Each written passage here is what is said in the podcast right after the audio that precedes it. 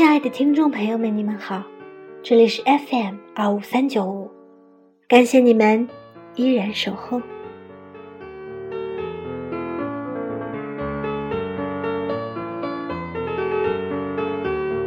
想问问你们，知足吗？满不满足于现在的生活？或者说，想不想尝试一些不一样的东西？好吧，再讲明白一点，你们想不想出一本书？现在的世界呀，出书的门槛很低，能出书的人太多，凑热闹和打酱油的各路人马都能弄出点声响。虽然说现在书市低迷。看书的人越来越少，但传统的观念里，出书无疑是一个提高自己可信度和看上去唬人的重要指标。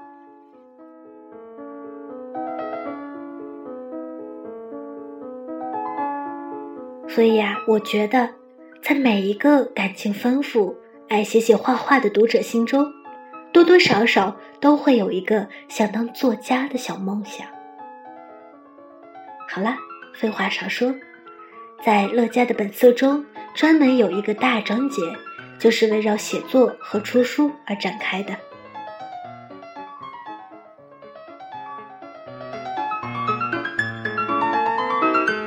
这个章节题目叫做“写作，我能写，你也能写”。下面呢是这一章中的精华部分，摘出来献给大家，希望能。有所启发吧。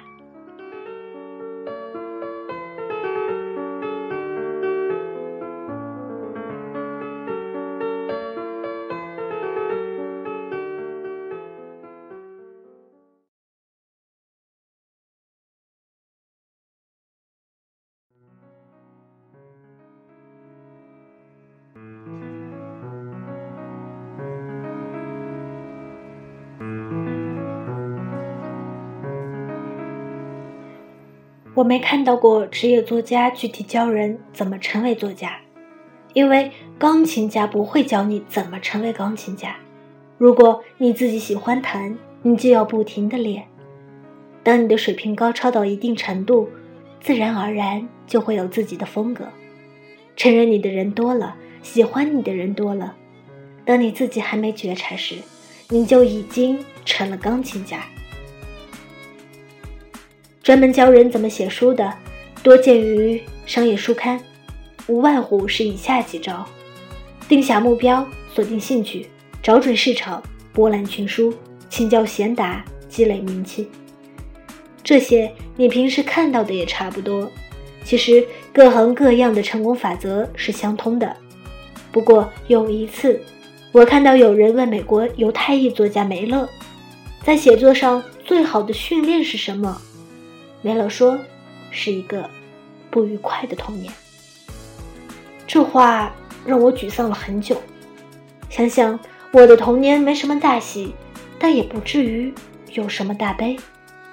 如果因为这个而破碎了写作之梦，实在心里不服。不愉快的童年，我自己是没法回头再弄个出来了。如果你的童年还过得去，只能靠自己后天勤能补拙了。在这篇文章中，我想分享一点我自己的微末心得，给那些和我一样没有写作基础但又很想写本书的朋友看。这个心得其实只有一个意见，用在录开始的地方。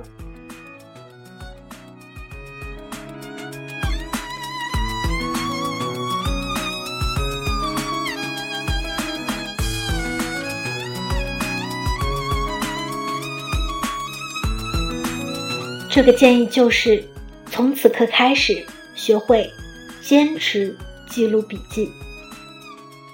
如果你过去没有这样的习惯，就从此刻开始，你的笔记将是你写作的最重要的根基。你用什么样的方法记笔记是一码事，你是否把记笔记当做一个好习惯去坚持是另一码事。笔记是你自己历史的记录者。若日后你想写本回忆录，不必翻箱倒柜去找年少时的轻狂，只要看看笔记，就可搜索出过去的轨迹。所以，为了以后方便，现在你必须留下些什么。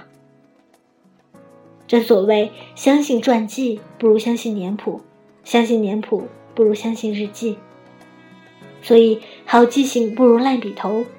对于每个个体而言，再小的事情一经记录，就将成为自己的历史，而你，就是自己历史的书写人。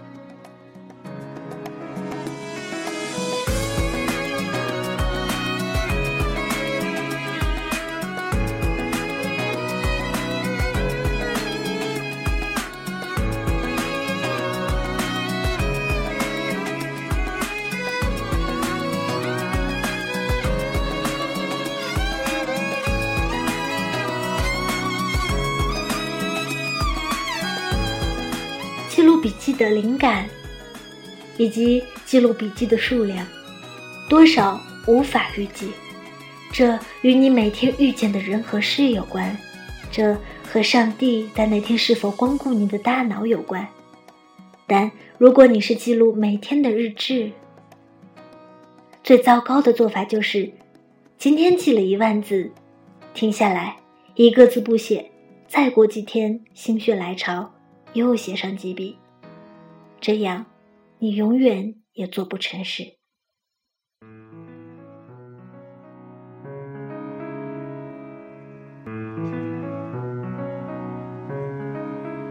我当年从健身教练那里得到启发，他警告我：只做变速运动的训练，你跑得再快，也永远比不上缓慢的匀速运动。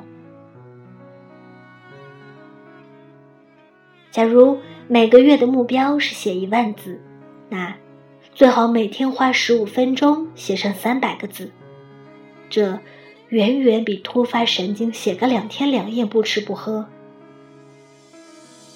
这样有更强。这样的目的无外乎只有一个，就是要逼迫自己养成记的习惯。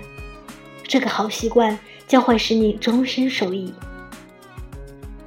我时至今日还有很多货色，随时准备开动，全拜当年的记录所赐。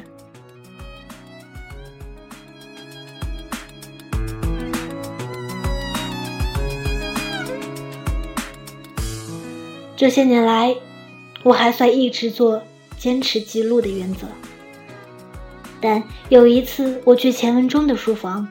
被震撼到了。他每天在睡前用小楷毛笔字记录日记，自小用功，数十年如一日。这事对我刺激太大，我对他的敬仰也是从那件事开始。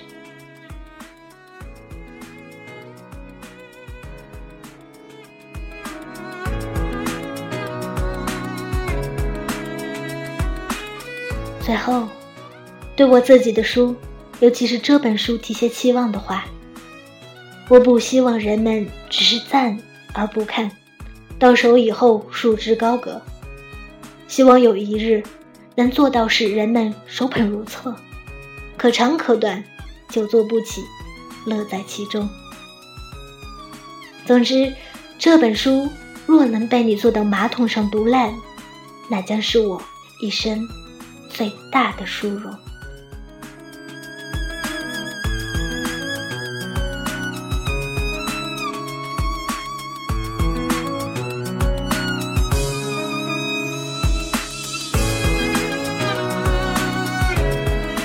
哎，有没有发现这篇文章的鼓动性很强烈呢？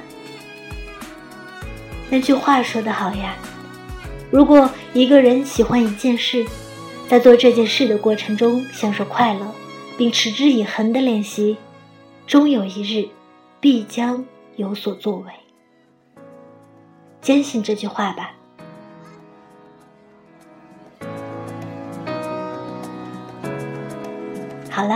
今天的节目就是这样，下一期不见不散。